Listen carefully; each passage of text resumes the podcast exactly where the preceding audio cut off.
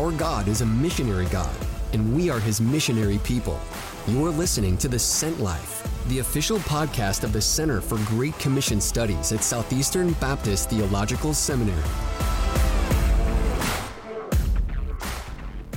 So, what do these names have in common? Lottie Moon, Annie Armstrong, and Anna Daub, Sandra Wisdom Martin. You'll find out after the break. Hey, so welcome to our episode of The Sent Life. I'm Scott Hildreth, and we're here in the Sent Life studio today uh, with our partner in crime, Dr. Anna Daub. Anna, Hello. welcome. Glad to be back. Anna, this is a little bit different today It is. than we normally do. Normally, it's me and you talking about missionary history and um, uh, heroes around the world. And today, we have a great opportunity to introduce kind of a modern day um, a missionary hero, right? A That's friend of true. yours. Good friend of mine. So why don't you introduce your friend, Sandra Wisdom Martin, and tell us a little bit about her, and uh, you take it away. This is an exciting day that we get to learn about uh, one of the strong uh, mission organizations uh, that works with our Southern Baptist missionaries, our International Mission Board, North American Mission Board. So take it away, Anna. Great. Thanks for that introduction, Scott. Yep. Um, so, as he said, today we are joined by my dear friend, Sandy Wisdom Martin, who is the executive director of the National WMU, uh, Women's Missionary Union. Now, you could hear from me about this, but she's the one who has the intimate knowledge about what WMU is. And so I'm going to let her introduce that. So, Sandy, first of all, welcome. I should say that. Glad to be here. Good morning. Delighted to be here. Thank you for having me. Yeah. So, tell us, what is WMU? What is WMU? Women's Missionary Union was organized in 1888. Wow. And I've been a part of it just about my whole life. Really? Yeah, well, maybe not my whole life, but it was organized in 1888. Actually, the what is now the International Mission Board and the North American Mission Board originally were called the Foreign Mission Board and the Me- Domestic Mission Board was called the Home Mission Board. They actually went to state conventions and said, "We would like help promoting missions." And so they organized these central committees of Baptist women in each of the state conventions. Within 3 years they had central committees of state uh, in each state convention of these Baptist women gathered together to pray for missions, mostly to systematically raise money for missions. And the Foreign Mission Board did it first. They went to the the Home Mission Board went to them and said, "We like what you're doing. Can we be a part of that?" And then the Foreign Mission Board leader, Dr. Tupper, said, "No, get your own women." And so they they went and they went and created their own uh, committees of Baptist women. And then later we came together and formed Women's Missionary Union. That's really how we got our start. That's great. So, so you're saying that this organization of women came together for the sake of missions Yes. and for the sake of raising money for funds, praying for missionaries, and then were they originally a missions education organization, uh, or did that come later? the two reasons we were organized was to help um, give information to missions organizations, to mission societies, they were called back then, and to systematically raise money for missions. We've always been about missions. Many people think you're a women's organization. No, we're a missions organization that's run by women.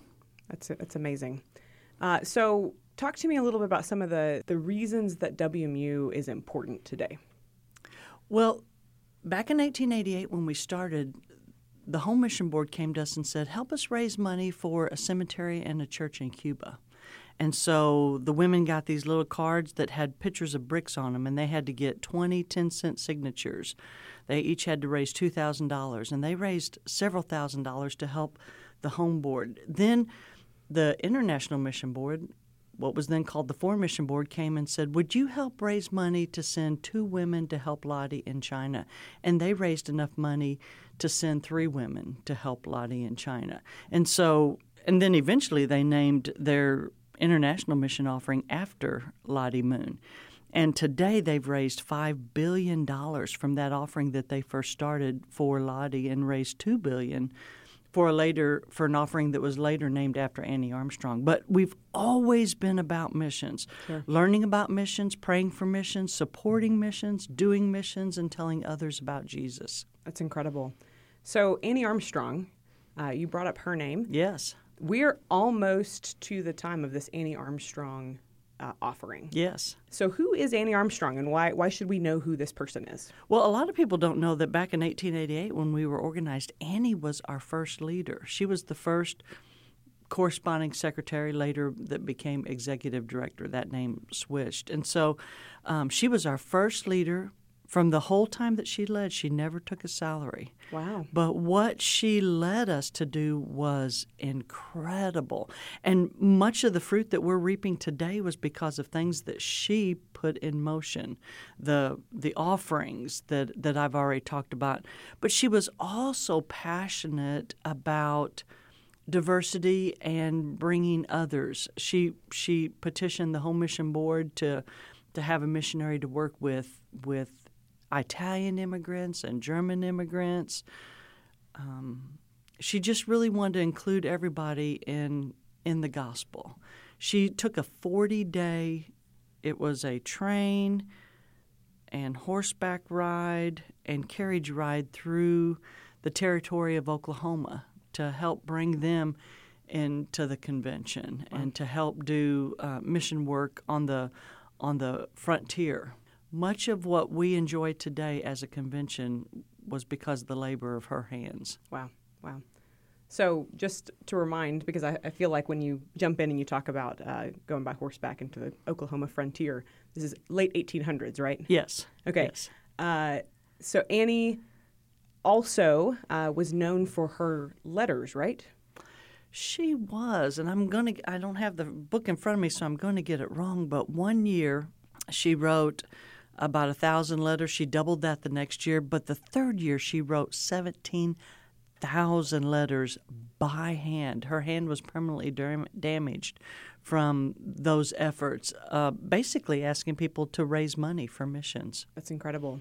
So, very similarly to, to Lottie Moon's importance because of the letters she leaves yes. behind. Yes. Annie Armstrong is also important because of some of the letters that she left behind as yes, well. Yes, absolutely. And one of my favorite artifacts at National WMU is a letter that Lottie wrote to Annie in 1889, right after we had taken that mission offering to send people to help her. And basically, she's saying, um, It's cold here, tell the women to pack long underwear. But then she says, tell them not to don't don't entertain any notion of delay. We need them here now, and was just compelling Annie to get those women to China as quick as she could. Wow. So, if some of our listeners, uh, maybe maybe this is the first time they're hearing about WMU, Mm-hmm. If they were interested in being involved in WMU, what would you suggest to them? Yeah. Well, it depends on what passion God has laid on your heart. We basically do three things. We call them our three big rocks. We have missions discipleship. That's for all ages. Like I teach preschoolers in in my little country church every Wednesday night. And basically what I teach the preschoolers, we teach all people. God loves you. God loves the people of the world. The people of the world don't know God loves them. We need to tell them. And even though that's for preschoolers and at that level, that's basically the whole message. Sure. Um, we need to take the gospel to the nations. So we have missions discipleship for all age levels. We also have compassion ministries. We work with artisans around the world. Many of our mission personnel work with artisans, and we help get their products to market. We do water projects around the world. We do filters for all of our missionaries. We we have a database of missionary houses. We have about 540 missionary houses across the United States that our personnel can stay in when they are stateside. So we do compassion ministries. We also do leadership development. So, Sandy, let's go back to this idea about the artisan crafts. Mm-hmm. Um, how, if some of our listeners were interested in learning more about w- what you're doing and, and how to support it, where would they go? They can go to worldcrafts.org and they can read the stories of the artisans and they can also purchase items there. Like we work with Proverbs 31 women in Uganda. All of these women are widowed and HIV positive, and they make their crafts out of um, rolled paper. And they make wow. the most beautiful necklaces. One of my favorite stories um, comes from the field working with our personnel. And they went into a tourist shop and they were selling what we obviously knew was nativity. And they asked the artisan, What is that you're making? And the artisan had no idea. Wow. But he said, I don't know what this is, but the tourists go wild over them. Well, our mission personnel were able to tell them what they were making and to share the gospel with them. That's and incredible. they became a Worldcraft artisan group. Wow. Very, very cool. One of the things that I would like to say to our listeners is that I consider myself a product of WMU. Um, I'm now teaching at Southeastern Seminary. I work as the director of special projects and partnerships for global theological initiatives, and I've I've served overseas in the past. But my love for the nations actually began in uh, a Girls in Action missions discipleship class when I was a child. Um, and so I, I want to say, with Sandy sitting right here, thank you so much for your investment in children. I think that that's uh, in children and adults, but I, as a child, you gave me a, a picture of this beautiful big world and how and God's love for it, and I'm very thankful to WMU for that. Well, I had a similar type of experience, and I grew up in a tiny Southern Baptist church in Southern Illinois. And we always had bivocational pastors, and a new bivocational pastor's wife came and and started a missions discipleship class called Acteens, which was the next one for it was for teenagers. Sure. And the world opened up to me, and it just gave me opportunities I would have never had otherwise to see what God was doing around the world. To take my tiny worldview from a little place in the country in southern Illinois and expand it globally was life changing for me, just like it was for you. That's incredible. Well, Sandy, thank you so much for joining us today. Thanks for introducing us to WMU, this organization devoted to women on mission. And thank you so much for also introducing us to Annie Armstrong. I have been delighted to be with you. And I'd like to thank you for what you're doing and pouring into the next generation to get the gospel to the nations. Thanks. Scott? Thank you guys for being here. The cool part of the story all my missionary journey starts with the WMU too. I remember being a little boy and having a little bitty rice bowl that we were supposed to give through the Lottie Moon Christmas offering uh, and everything we have going on. Sandy, thanks so much for being here. Glad to. Sent Life. It is such a joy to have you on our campus and to have you as part of our podcast. Welcome. Thank you so much. Thank you.